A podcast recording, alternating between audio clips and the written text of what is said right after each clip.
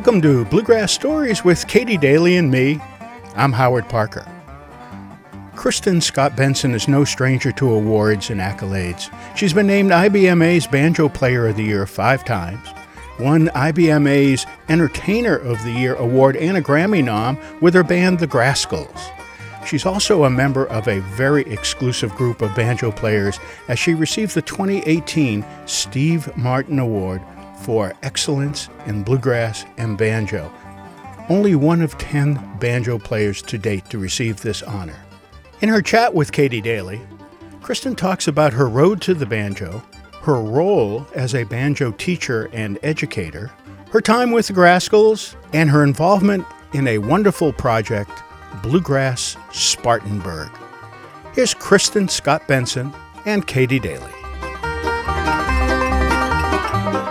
Well, that was certainly uh, a surprise that came from nowhere. Uh, for anyone who isn't familiar, the comedian actor Steve Martin is a banjo player, and we are all very grateful that he fell in love with the banjo and not some other instrument because he has a heart for uh, music and a heart for the instrument, and uh, he just basically set up a, an award that uh, recognizes one banjo player a year and it's uh, it can be old time claw hammer, it can be uh, bluegrass three finger style.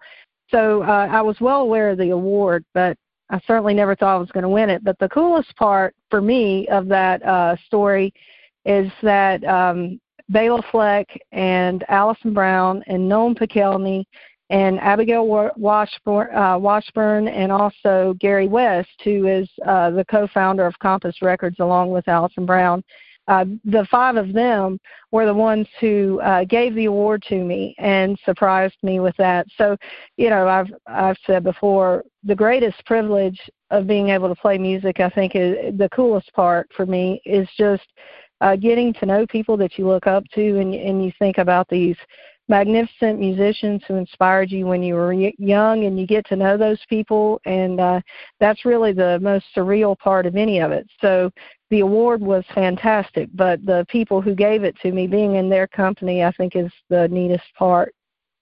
So, what did they? I thought I heard uh, Bela invited you to Nashville to talk about, you know, an upcoming camp or something. You you you didn't know you were receiving this, did you? That's right. He and I and Alison Brown had recorded a uh, banjo trio song for a Dailey and Vincent uh, Christmas special, and uh, I'm not even sure that thing has come out. But so I went under the guise of doing that song and was really grateful that I. I mean, that was enough of a treat right there just to get to do a a banjo trio uh, with the two of them. And then the next day, so I was in town for that, and and he said, "Hey, I I've been lucky enough to teach at his uh, Blue Ridge Banjo Camp, which has happened twice and is going to be canceled in 2020 because of the virus. But um, I got to do it the first two years. And he said, Why don't you come by in the morning and we'll talk about camp? And I said, Sure, let's do that. So that's the reason I was there, or the reason I thought I was there. And then he said, I got to go upstairs. I'll be right back. And when he came back, the five of them were together and uh, they let me know. And it, it was certainly a, a great, great surprise. well, that's wonderful. I think it's you are one of ten who have won this award so far. Yeah, I think that's right. Wow.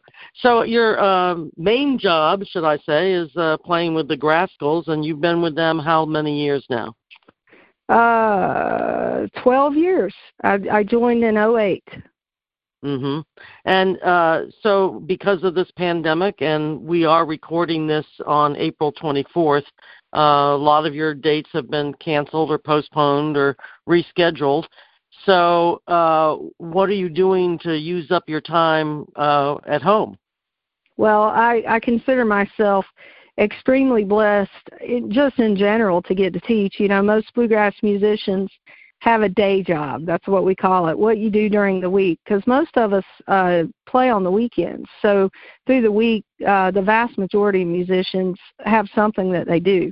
And for me, that's turned into teaching lessons, and it it's grown into a real passion for me. So I was very uh, lucky because I had essentially a day job uh, that I could grow, and and I had been um, on a wait list with folks for uh, several years. Uh, I've been collecting information from people who wanted lessons, but I couldn't teach them because I was too full. So uh, once the virus hit and all the shows canceled, I was able to reach out to that list and uh, kind of fill in the gaps that way. So I'm not playing any shows, no one is, but I'm doing a whole lot more teaching right now. And it, it's all online? It is, yeah. I mean, I, I do have a few, not very many, but a few local students who uh, come in person, but of course they've transitioned to online as well. And it's mm-hmm. funny, I have a joke with my husband that any local student who Skypes even one time, my joke is we'll never see them again. Because once you realize, even if your commute is a 10 minute commute, once you realize you can still have your lesson and not do that, hardly anyone ever comes back to the house. So uh, it'll be interesting to see how many of the local people who've gone to Skype because of the virus, how many of them actually come back to the house again. It'll be interesting to see.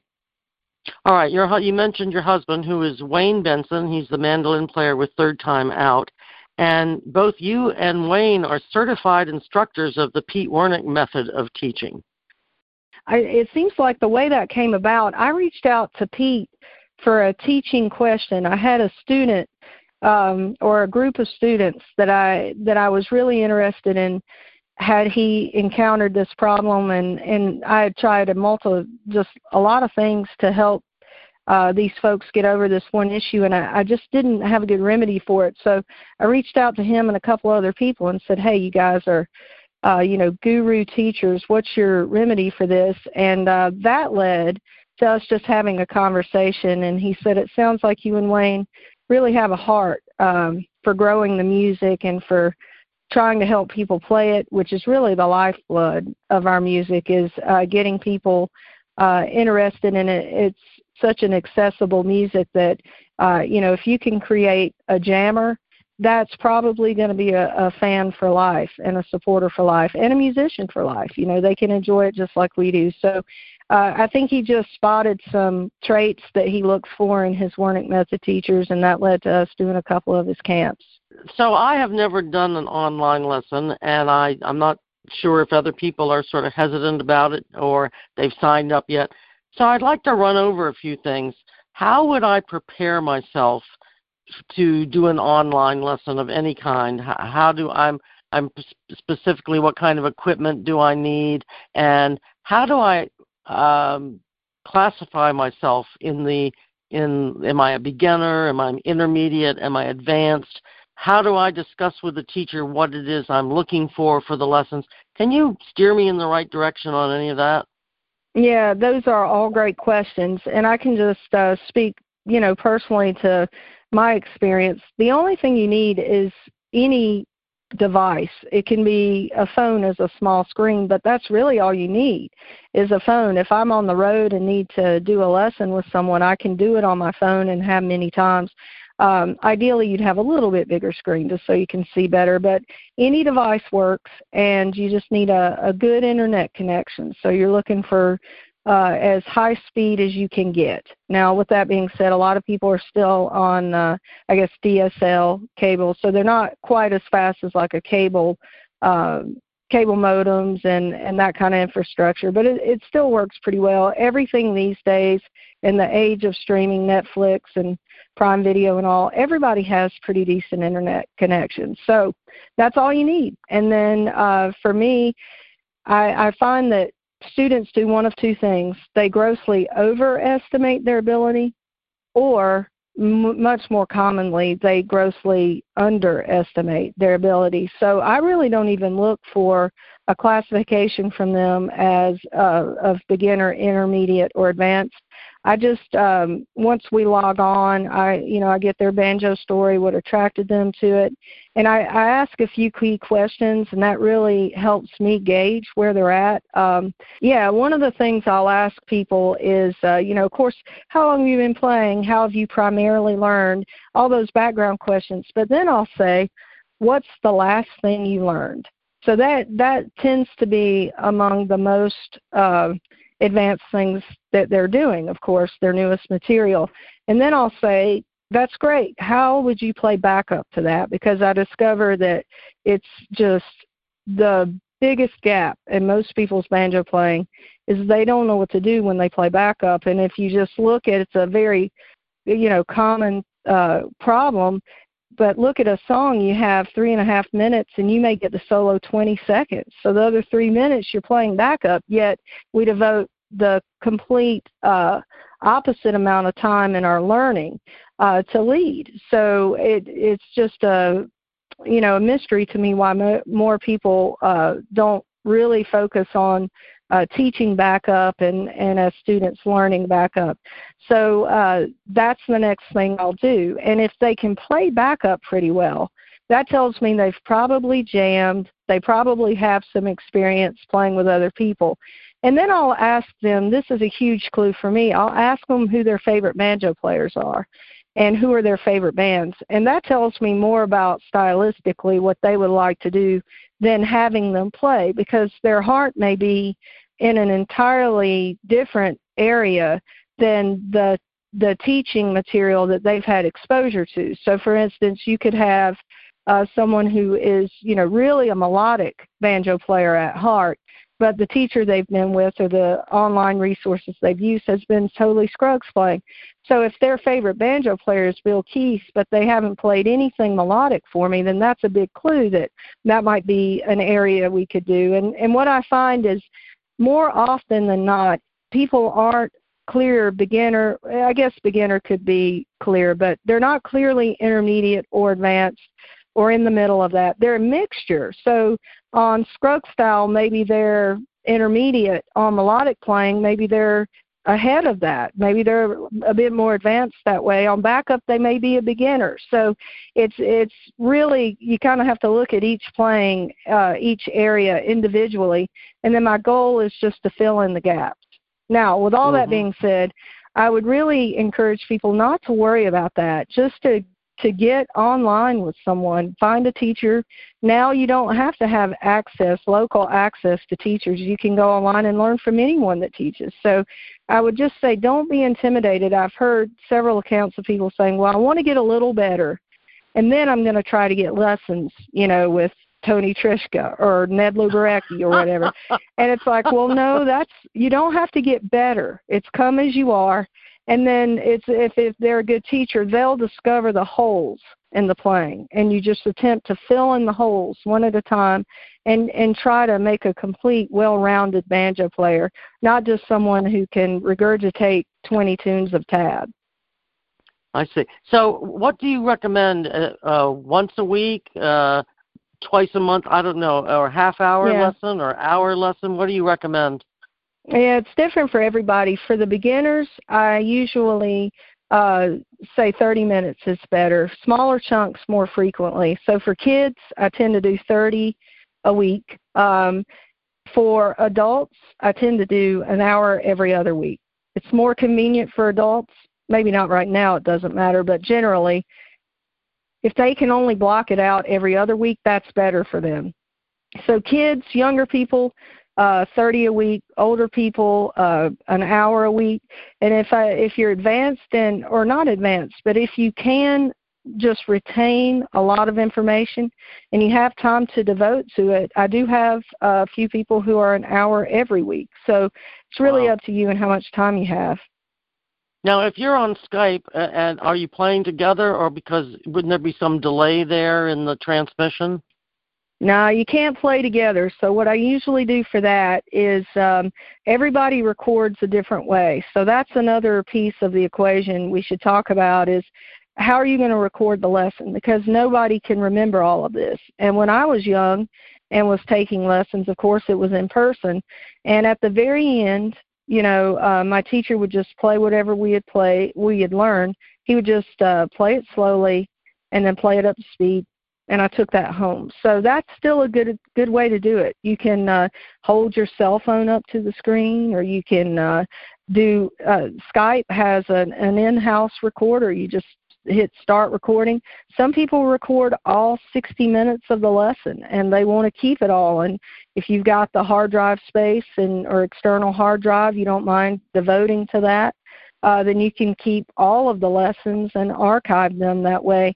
And then a lot of people um, will even set up maybe a video camera. I've seen that a lot where you've got an old video camera you just put it behind the screen. So I don't know, you know, how you transfer that to something digitally, but uh, the point is there are a lot of different methods of recording. And then if they need tab, uh, you know, I just scan the tab and email it after the lesson. But you can't play together. That's the only thing.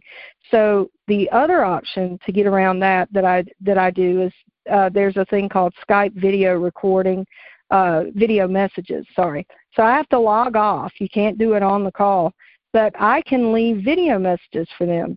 And this is especially valuable if they have a connection that isn't great. Because if they're videoing um, within Skype or if they have their cell phone, that's a they're getting it after the connection. So when I do a Skype video message, it's just me and my computer, and then that's sent straight to them, and there are no connection issues. And I'll usually, uh, if it's someone who's doing pretty good, I'll do a guitar track for them or something like that, where they they get something from me uh, that lets them play along to simulate that, because that is one area that you can't uh, that you can't do. You can't play together. Mm. Well, uh, if someone is interested in contacting you for uh, online lessons, well, how, well, how would they get in touch with you? Yeah, they can email me through the website. Uh, my website is uh, Kristin K R I S T I N. If you do E N, I never get it. So K R I S T I N at KSB Kristin Scott Benson KSBBanjo.com and you'll get back to them within the week? Yeah it's a, hopefully before that but sometimes it is a week. And you know i i do have um a waiting list a lot of the time. So the way i get to those folks is um i was able to take a bunch of them on now that the virus has hit. But i uh will do say i'm home on a friday and not normally I'm usually gone on Fridays. So I'll say, hey, everybody, I'm home on a Friday. I'm teaching, you know, from 12 to 4 Eastern Time. Anyone want a lesson? And then they can just sign up that way where you're not committing to every week, but you still get a lesson here or there if you want it. And then they pay via PayPal or something? Yeah, they can either mail checks, although hardly anyone does that anymore. It's usually just all PayPal. So it works great. I mean, we we're so lucky that uh, with everything that's going on right now, that we can uh, communicate this way and learn this way. Well, I'll bet you probably uh, learned by slowing down the records from 33 to or from 70 yeah. how however it was. You is that the way you learned? Or not did you have... quite. I i was a little bit post vinyl so uh, my parents had vinyl but uh, when i started learning it was all cds so uh, what I would do is uh, it, it was actually harder to slow down at that point. Um, but I mainly learned, I played with records all the time. I figured out as much as I could. Uh, and then shortly after I began playing, uh, we got technology. It was uh, I had a thing. Gosh, what I think it was called a was the name of my machine, and it did. It was just a device that did what the amazing slowdowner does, where I could uh, plug any audio source uh, into it, record a bit, and then it would slow down. It was a little box that you had to carry around to do that. So I was able to slow things down that way. But the biggest way I learned was through my teacher and then playing with records and I would get as close as I could and he would check it. Uh so I was a little bit post vinyl. Now everything has changed. I mean even YouTube. You just slow down your YouTube video. Within YouTube you can do that just clicking on settings. And it's uh just the accessibility is it blows my mind. So no longer are you only exposed to the people you can see live and you know, within 30 seconds, someone could sample Bill Monroe and Chris Thile from their bedroom. And used to be you would have had to seek out events that each of them, you know, were at, and you may not even know about them. So it's really created this monster population of young musicians in our music. Well, speaking of young musicians, if I remember correctly, you started on uh, in the marching band in high school. And what were you playing? Yeah, I was a trombone player in school. Ah, okay. And how did that transition to uh, banjo come about? Well, I was originally, uh, as a little kid, I started playing mandolin because my dad liked bluegrass and my grandfather, my maternal grandfather, so my mom's uh, dad was a professional player. He uh, is half of the duet Whitey and Hogan, and uh, they were part of a larger group called the Briar Hoppers. They were actually pretty huge in the 40s on WBT in Charlotte, North Carolina. So, um, you know, I had it kind of on both sides and was always exposed to it and always loved it. So I started playing mandolin when I was really a little girl because we had one, you know, and it, it was small. And uh, then I, I guess I would have started trombone when I was in middle school. Whenever kids start that, and then um, and then I got started playing banjo for real when I was about 13. I tried a little bit before that, but within we had just gotten a banjo and then our house burned down. And uh that was not a high priority to replace. So i didn't really get to get started on it until i was about thirteen. And uh and then it just consumed me. You know the other oh. instruments just kind of faded away. Wow what a tragedy that was how old were you when your house burned down yeah i was probably nine or ten i think when that mm. happened and uh, we had also just gotten a piano. Someone gave it to us. And I was so excited about piano lessons. I wanted to do that so bad. And uh, obviously that got destroyed as well, and I never got around to that. So, but you know, it, it's one of those interesting things how people find the instrument that that just captures them. And for me, it was banjo. Once I started playing it, uh, I was just obsessed and just you know everything every other interest just gradually faded away. All right. So do you have banjo acquisition syndrome? How many banjos do you own? I i really don't. I'm not i'm not too bad about that. I have three and uh goodness that seems like enough. I tell you what i really want is uh some of these cool lower voiced banjos like uh the john hartford uh deering makes one of those i think uh uh, Bela plays one called The Missing Link. You know, there's all these different um, banjos. They're in, they're bigger and they have longer necks. Some of them, and they they're you know all the way down to C, or some of them I think are tuned in E. And I'm mm-hmm. very mm-hmm. attracted to those. I, I really would like to have some of those. I think it would help me uh, write music. I think it may be an interesting voice to pair with mandolin, which my husband plays. So um, that's what I kind of have my eye on right now. But I've got an old Gibson, a pre-war Gibson, and I've got a Chief banjo, and then I have a late '80s Gibson uh, three, an RB3. So you can only play one at a time. I figure that's plenty. How many do you take on the road? I just take just one. one I usually play yeah, I usually play my old one and we travel in a van, so there's not a whole lot of room. We had a bus for years, and even then, though, I only took one. But we don't have the room to take any extra than that right now. You've been involved in a organization that's right near your home, and I think it's called Spartanburg Bluegrass, or is it Bluegrass Spartanburg?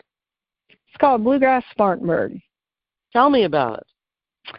Yeah, this is something I'm really excited about, and and um, just proud of. And it's one of those things that uh, grew from a student, actually. There was a guy coming to get lessons um, who said, Hey, we're we're thinking about uh, starting this group called Bluegrass Spartanburg. In fact, we didn't even have the name the first few meetings. And what it is is uh, uh, the town that I live in has a philharmonic, and there's it was originally called the Music Foundation of Spartanburg, and they were the umbrella uh, association that dealt with funding the Philharmonic and supporting and promoting it. And it just so happened that there was a group of uh, people on the board and a group of supporters who all realized they were uh, bluegrass fans. And there had been a guy in town, his name was Andrew Babb, and he had started promoting bluegrass shows just on his own. And uh, we have a great performing arts center called Chapman uh, Performing Arts Center, and he had done quite well bringing in some bluegrass bands into town. So these guys just realized there was a common interest there. So they said, what if we we created a committee under the Philharmonic's umbrella and started promoting bluegrass.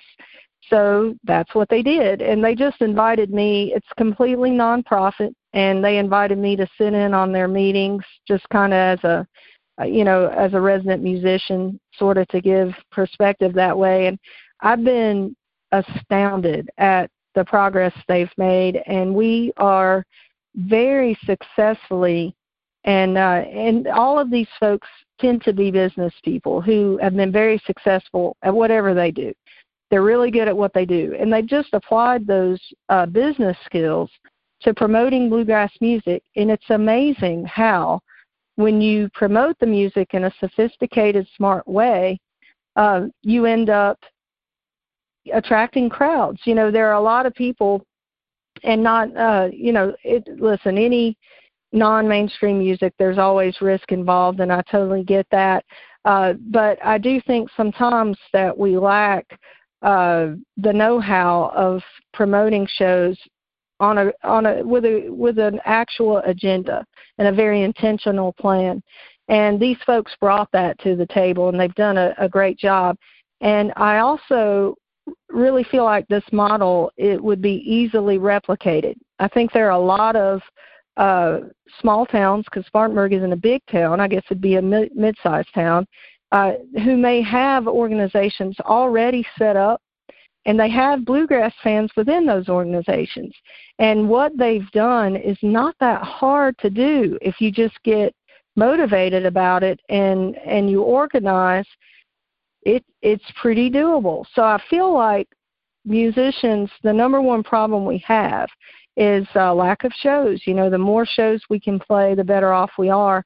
If every town had a bluegrass Spartanburg, uh, our touring lives would be so much better. And I love how they treat the bluegrass musicians that come to town.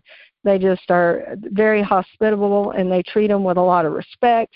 And uh, the the facility is great, and I, I would just love to see more of these. Every bluegrass musician I know wishes for more of these type shows.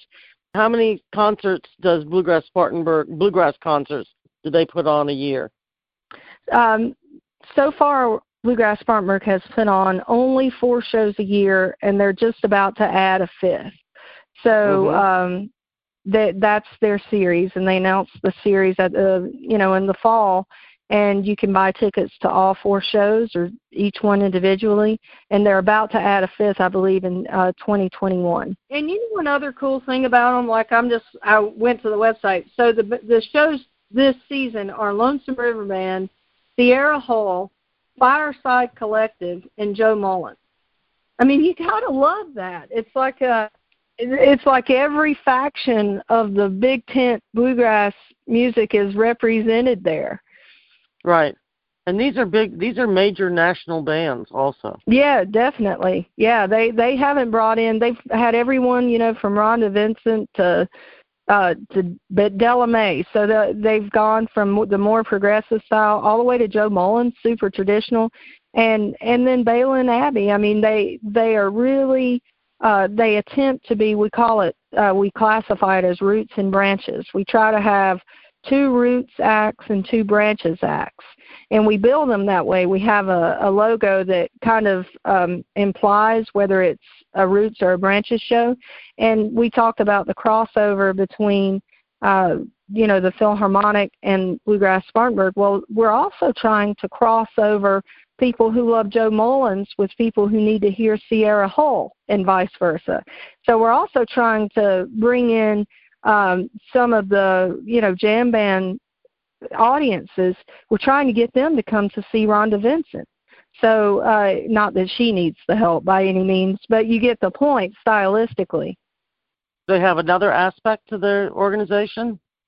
Yeah, so um, one of the mo- most ambitious shows they decided to do was to bring in Bela Fleck and Abigail Washburn to town, and you know we just really saw that that show as an opportunity because remember the group Bluegrass Spartanburg grew from the Philharmonic. And we thought, well, Bela is a perfect artist to bring in who could bridge those uh, those two genres, and maybe he could do a bluegrass show one night, and then or an acoustic show, and then the next night play with the Philharmonic because he's written concertos and he's obviously just such a virtuoso. So they decided to do that. Well, then we had to figure out how to pay for it because even if we sold everything out, we couldn't quite afford it. So they said, well, what if we tried to get some grants? What are some projects we could do uh, that would help fund this event? And we decided that it would be great to kind of warm the community up and and uh, just grow awareness of the banjo in general to get ready for that show. So we did a thing. It turned into a multifaceted effort called Discovering the Banjo, and it had many pieces. We partnered with a few after-school groups um, who have traditional arts uh, as a club. So we have you know, the Pack Jam is the, I believe, the Packlet Appalachian musicians. We have Yams, Young Appalachian musicians. So we partnered with some of their groups. Uh, we also um, did a, a program where I went to an inner city kid, uh, elementary school and worked with their third graders for a week. And I, I was so moved by it because, um, you know, it was a, really it was a whole bunch of little black kids that had no idea the banjo had come from Africa, and we screened part of Bela's documentary, Throw Down Your Heart, which traces the roots there. And then at the end of that week, we were able to bring in um, uh, Trey Wellington and also a, a young um, guy, I cannot remember his name right now. Cameron is his first name, but he's an 11 year old uh, banjo player.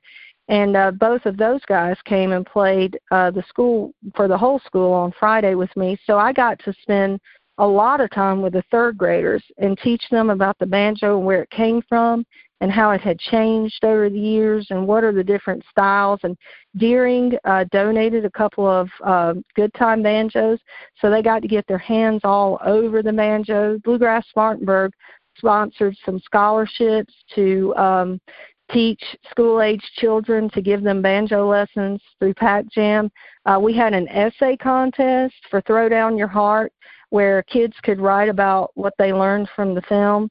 And uh, we did public screenings where we had, you know, 120 to 150 people show up to these screenings to watch Bela's film about the banjo. So it just see that that moves me, and I'm so passionate about the instrument, and those kinds of opportunities send me through the roof. So it was almost right. like the whole upstate of South Carolina was all about banjo there for a little while. And then here come Bela and Abby to do, you know, their amazing show that they do. So Bluegrass Spartanburg has turned into way more than just a show promoter. It's becoming this whole force in the community that grows bluegrass and the banjo in our area. And did they also uh, expand to uh, uh, include jazz they do, yeah. They have a thing called espresso, and uh, they design it so people can leave work and just stop into uh, the cultural center and watch like a 45 minute uh, concert. I believe they serve drinks right before it.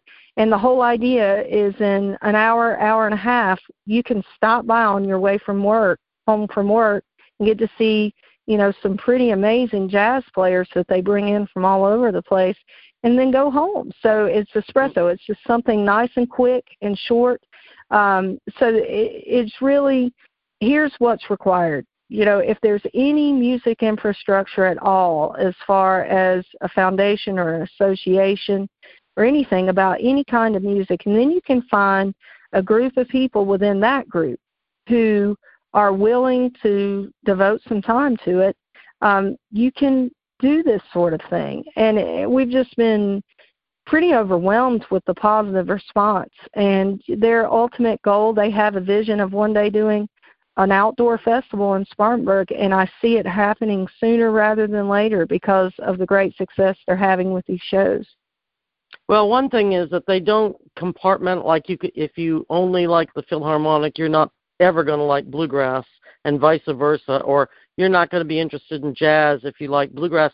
I mean, I think we have um, put formatted music to the nth degree, and we mm-hmm. short we shortchange our audience. I agree, but, and that's one of their main goals. It's not just to bring the Philharmonic folks over to bluegrass. They want to bring the bluegrass people over to the Philharmonic, and that was one of the biggest reasons they wanted to bring in an artist to do both. Is they they also sold that package as a package. So, in other words, um, somebody who say is a season ticket holder for the Philharmonic, you know, could tack on a little bit more and get to see Bela at the Performing Arts Center the night before and vice versa. So they're they're being very smart about trying to integrate the audiences and it's working. And then with the jazz shows as well, you know, jazz has a lot in common with bluegrass, whether people realize it or not. And uh, people who like freer formed music and improvisation and, uh, you know, really high level uh, instrumental music that that is a shared uh, set of traits between jazz and bluegrass. So uh, they saw an opportunity there as well. And the the bottom line is, if you're a music lover, and these guys are are really all philanthropists, they have uh, hearts for service, and they want to see. They realize our slogan is "Listen where you live," because they realize that an essential part of a thriving place to live is a thriving art scene. So they're all about growing it in all these areas. And it just so happens that bluegrass was one of the ways they decided to do that. But I think that it could be uh, copied and, and put into place without a whole lot of effort, a lot of different places. And just from a, a practical standpoint as a musician, I would love to see that happen. Mm-hmm. Now you you had learning um, in, uh, experiences there with you know Bela and all, but do you have actual lessons available to the people at the uh, facility? They do not. So far, um, that was one of the questions they had. We we had a, a definite spike in um, interest in banjo lessons after that weekend and the couple of weeks leading up to it. Um, and we were like, well, how are we going to handle this now? And so far, for young people, the best way seems to be to direct people to the after school groups that already exist uh, that they're already using but that's it's a definite um, issue and it's one that we're trying to to still figure out and you know what we did we we one of the donated banjos from deering went to the school um, that i spent my time with cleveland academy is the name of the school and uh, their teacher got an online teaching resource and the banjo. And ironically, um, Trey, I mentioned the two banjo players who came and, and did a concert with me. Trey's first exposure to banjo, uh, seeing one in person, was at his school. And same thing with Cameron. Um, he signed up for Pac Jam. And so their their introduction to banjo was through a public school system. So I think that's really, um, you know, an area where we could grow awareness for banjo and bluegrass. If uh, if we just have some people with an interest in it then they can start something like this and it, it can take off in certain areas. Well these people sound like they they know the way to do it and are being thoughtful about it if someone wanted to find out more about uh, that organization do you have a website they can go to we do. I'm pretty sure it's bluegrassspartanburg.org, but it could be bluegrassspartanburg.com. I'm not entirely sure, but it's definitely Bluegrass Spartanburg. Just Google that, and then you'll find the website. All right, that sounds well worth checking out. And uh, but before I let you go, let me ask you about the Grascals. You have a relatively new album out on the Mountain Home Music, and it's called Straighten the Curves. And has that been released yet? Yeah, it is uh, recently released, but you know the landscape for releasing music has greatly changed um, recently as well in the landscape of streaming. So we've actually had singles coming out for that record for quite a while, but the actual album uh, released as a, a group of songs is pretty new. And uh, and your new uh, newest member, Chris Davis, he's on the recording. He is, yeah. Chris, I go back a long time with Chris. We were in a band or a couple of bands uh, many years ago, and uh, it came time to to hire someone uh, when Terry Eldridge retired. We're like, gosh, who can we get? And Chris came up uh, in conversation, and he's doing a great job. Great. Well, that's wonderful, and hopefully the uh, everyone will be able to get back on the road and into their concert series um, sooner than later. I hope. That's right. Well, Kristin, you have got a lot of things going, uh, and I thank you so much for taking the time to tell us about teaching and Bluegrass Spartanburg and the latest going on with the Grascals. You and Wayne take care and uh, stay safe, and we'll see you out there on the Bluegrass Trail soon. Thanks, Katy. That was Katy Daley talking with Kristin Scott Benson. More about Kristin at ksbbanjo.com. More about the Grascals at grascals.com. And more about Bluegrass Spartanburg at bluegrassspartanburg.com. Bluegrass Stories is hosted on SoundCloud.com and can be streamed on SoundCloud, Facebook, Apple Podcasts, Google Podcasts, Spotify, and katydaley.com. As always, thanks for listening to Bluegrass Stories.